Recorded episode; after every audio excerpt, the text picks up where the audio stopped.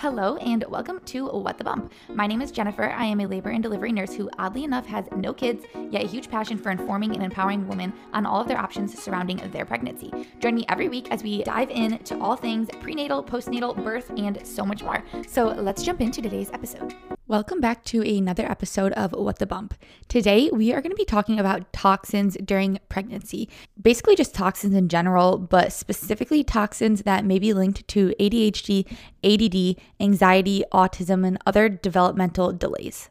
Specifically, we are going to be talking about acetaminophen or Tylenol, aluminum, aspartame, methanol, and fluoride. And there are definitely other things that are toxic during pregnancy.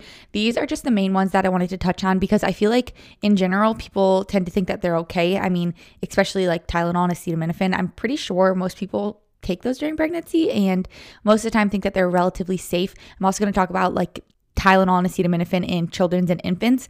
And we all know that that's popular. I mean, there's children's Tylenol and literally acetaminophen branded for children. So I'm not going to touch on the obvious things that are considered toxins during pregnancy or toxins in general. I'm just going to touch on these main ones that tend to be kind of overlooked and not really thought about too much, I guess.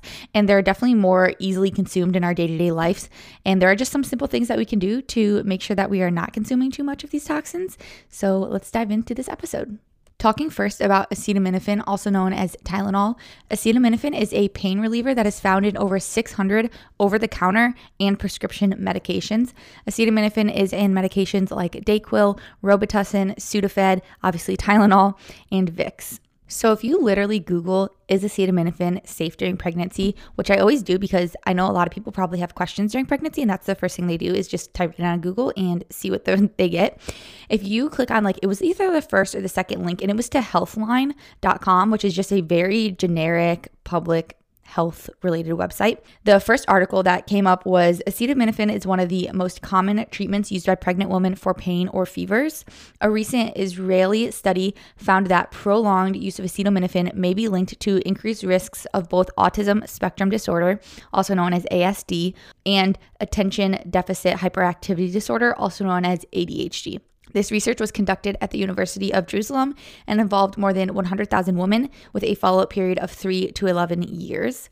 They go on to say that the researchers say they found strong evidence that use of acetaminophen for 28 days or more during pregnancy is associated with a 30% increase in relative risk for ADHD and a 20% increase in relative risks for autism spectrum disorder compared to the woman who did not take acetaminophen during pregnancy. So this is huge. This is on just a generic Healthline website website. Many times it pops up whenever you Google many health related questions. It's not like an in depth scientific anything, it's just like a very basic generic site. And they're saying right here that there was a 30% increase in risks of ADHD and a 20% increase in risks for autism spectrum disorder in women who took acetaminophen during their pregnancy. And that's huge 30 to 20% increase just from taking acetaminophen. And it was, I believe, they said like long term use, which they considered like three to four weeks, I believe. Yes, they said for four weeks or more can cause their increased risks of an unborn child's autism and ADHD. And that's huge for somebody that just goes to show for somebody who's told that acetaminophen and Tylenol is safe to use during pregnancy, safe to give your children.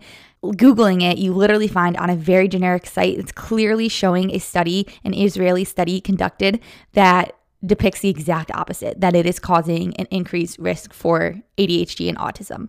So that's really the first thing I want to highlight is just that acetaminophen, also known as Tylenol, does increase your risks for your unborn infant to develop autism and ADHD. There was another Danish study conducted with 64,000 mothers and children in 2014 by JAMA Pediatrics, and they found that acetaminophen use during pregnancy was associated with higher risks of ADD or attention deficit disorder in an infant. Again, NCIB, or the National Center for Biotechnology Information, which is part of the United States National Library of Medicine, published a study stating that acetaminophen is used by a large portion of pregnant women. It's thought to be safe. However, research suggests that acetaminophen use in pregnancy is associated with abnormal fetal neural development and children exposed to acetaminophen prenatally are at increased risks for multiple behavioral difficulties.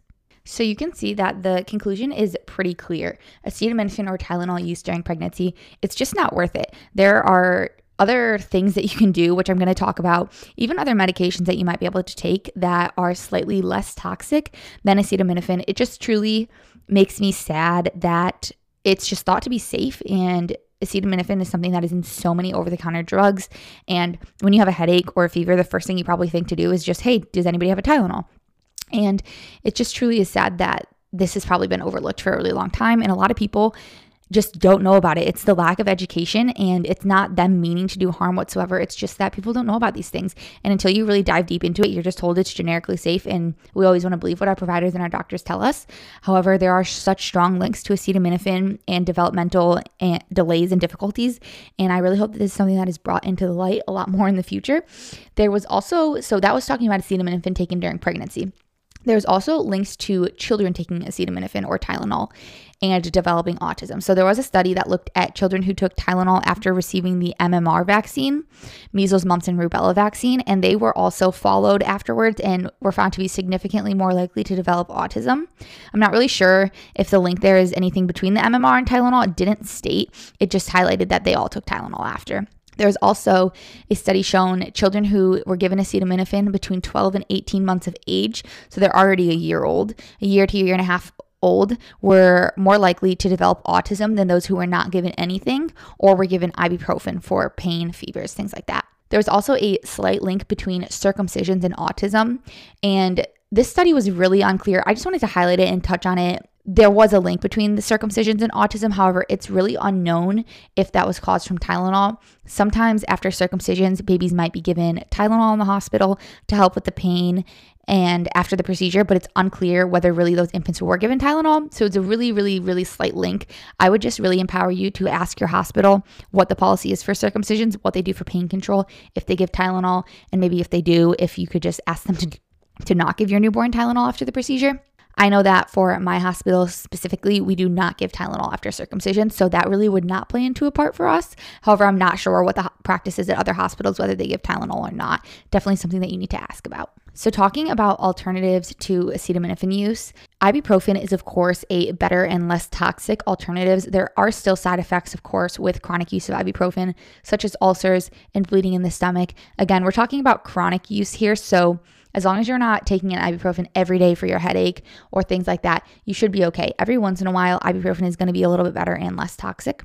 And I just wanted to add in when I'm talking about ibuprofen use as a better alternative, I'm not talking about during pregnancy. So during pregnancy, ibuprofen is not considered safe to use. There actually was a article published by the National Library of Medicine, and it basically states that NSAIDs, which is a non-steroidal anti-inflammatory, which is what ibuprofen is, are commonly prescribed during pregnancy. However, they are not considered safe. Taking NSAIDs in early pregnancy increases the risks of miscarriage and malformations, and taking NSAIDs after 30 weeks gestation, which would be kind of later in pregnancy, is associated with an increased risk of premature closure of the fetal ductus arterius and oligohydramnios. So, oligohydramnios is going to be having a low amount of amniotic fluid, and early closure, premature closure of the fetal ductus arterius can lead to progressive right heart dysfunction and congestive heart failure. So, ibuprofen is going to be a better, less toxic substitute for acetaminophen when it comes to more so the postpartum period and children. Ibuprofen is safe for kids that are greater than six months old and is better than using acetaminophen. Also, if you're having headaches and pain and things like that, good alternatives that are more holistic and will not be toxic is going to be just putting some lavender oil on a washcloth, resting that on your forehead. Lavender oil is amazing for headaches. And if you're not into essential oils, maybe just try the washcloth and closing your eyes, relaxing. If your headaches are to the point where they're pounding in your head or they're reoccurrent or if they feel more like migraines, you definitely need to see a care provider and figure that out. If you're pregnant, it could be caused by high blood pressure. So please, please, if you're having headaches, go see your OB. Another thing you can do if you're having headaches is to try eating really rich in magnesium foods. So, this is going to be, of course, green leafy vegetables, nuts, seeds, things like that. Foods that have a lot of magnesium in them can really help those headaches. You can also take a magnesium supplement. Um, talk to your care provider, of course, if you're pregnant, especially about taking a magnesium supplement, but most of them will probably tell you that it is okay to take a magnesium supplement. And then the other thing you can try is turmeric. Turmeric is a great anti inflammatory. You can take it with a little bit of black pepper. You can either cook some food in it. It does have a distinct taste. So if you don't like that, you can buy turmeric capsules. Again, before you take anything, talk to your provider. But those are definitely some little tricks that you can try that are a little bit better than taking acetaminophen or Tylenol. The next toxin that I'm going to touch on really quickly, but not spend too much time on, is aluminum. So, if you go back to two episodes ago, I talked about the hepatitis B vaccine, and we talked about aluminum pretty much in depth in that episode. However, aluminum is a metal used in injectable vaccinations, such as the hepatitis B.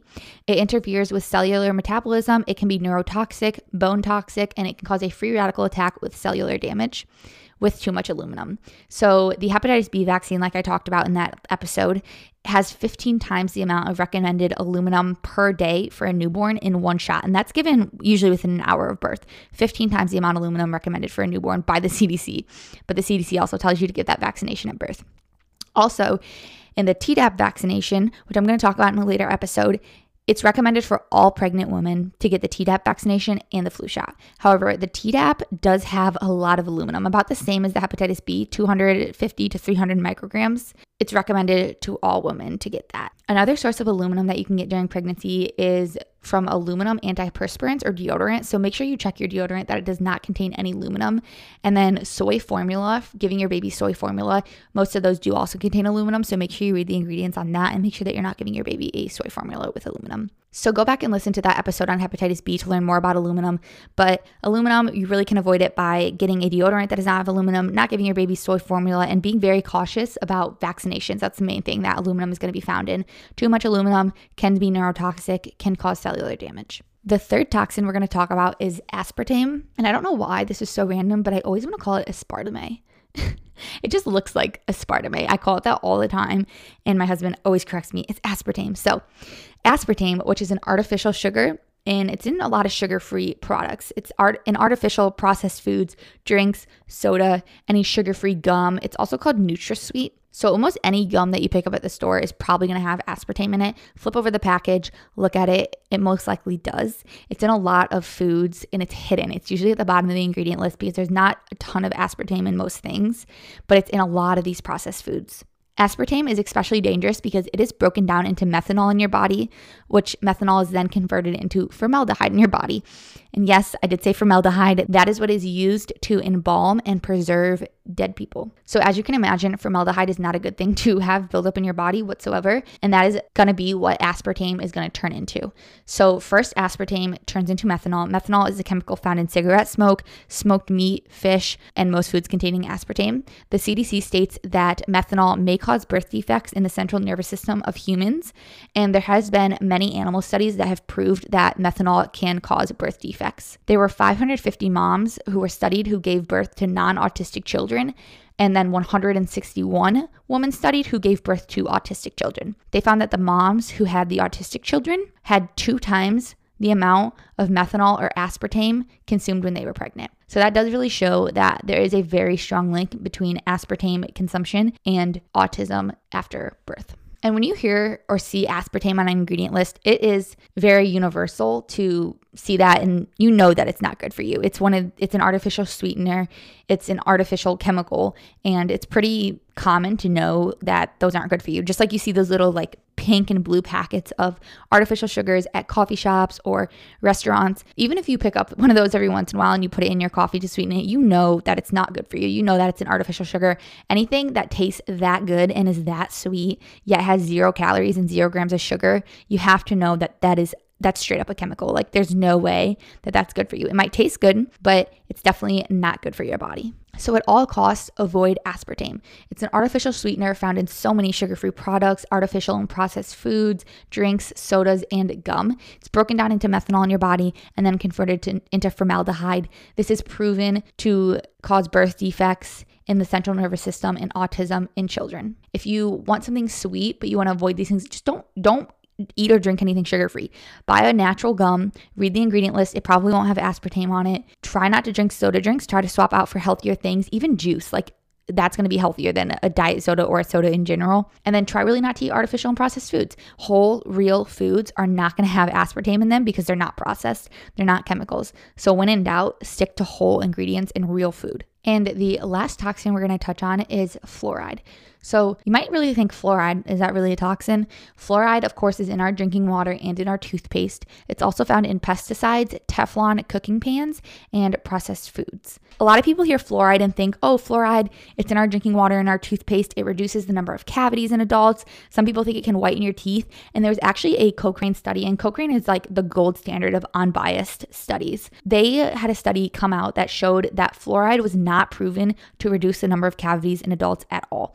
So fluoride has really not done what we thought it has done all of these years. And in 2015, the US government and Department of Health and Human Services lowered the recommended fluoride levels in drinking water. That was the first time in 50 years that they had lowered the recommended amount of fluoride levels. And there were people in certain cities and states that were protesting the amount of fluoride levels, saying that they wanted them decreased.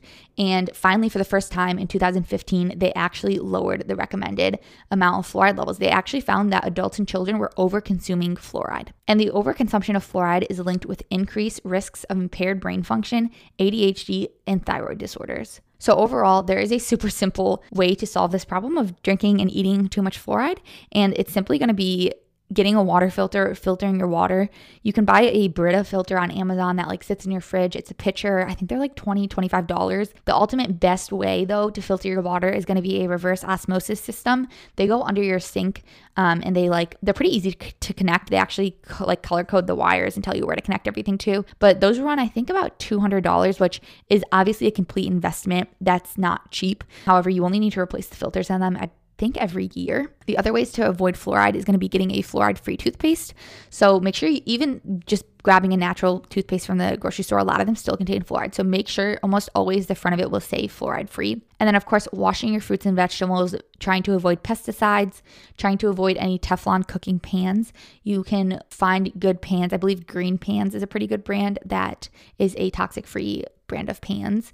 And then just avoiding processed foods, like I talked about earlier. Eating whole, real foods will reduce the amount of fluoride that you are consuming. So, those are the four main toxins I wanted to touch on today. Acetaminophen or Tylenol, quick and easy way to avoid that toxin is to try some lavender oil on a washcloth for headaches, eating magnesium rich foods, and then maybe taking a turmeric supplement to help with inflammation and pain. The next one we touched on was aluminum. Aluminum is in vaccines and antiperspirants and soy formula. A way to avoid aluminum is just to really consider vaccinations and educate yourself on the vaccinations, whether you want them, need them, and make your own educated, informed decision. Buying a deodorant that is free of aluminum and just not using soy formula. The third toxin we talked about is aspartame. Aspartame is an artificial sweetener in sugar free products and processed foods. It's broken down into methanol and then converted to formaldehyde, proven to have birth defects in the CNS system of humans. A way to avoid aspartame is just to not use artificial sugars or sweeteners and to opt for more whole, real foods. The last and fourth toxin we touched on was fluoride. Fluoride is found in drinking water, toothpaste, pesticides, Teflon pans, and other processed foods. Fluoride really is not proven to reduce the number of cavities in adults. A way to avoid fluoride is to filter your water, use a fluoride free toothpaste, and make sure you're cooking on fluoride free pans and not consuming processed foods again. Thank you guys for tuning into this episode. Next week, we are going to talk about vaccinations that are recommended during pregnancy. There are mainly two of them, and it's going to be the Tdap vaccine and the flu shot. So make sure you tune back in next Monday so you can hear about the Tdap vaccine and flu shot and make your own educated, informed decision during your pregnancy whether those are two shots that you want. Thank you for tuning into today's episode. I really hope you enjoyed it, and I will see you next week to talk more about the bump. And of course, I know you all probably know this, but I have to add it in. I make every effort to broadcast correct information through this podcast, but I am still learning so much. So I am in no way providing medical advice through this podcast, just sharing the things that myself and others have experienced or learned. Make sure to consult your physician before taking anything from this podcast and changing your health. This applies to any guests or contributors that I also have on this podcast. Thank you.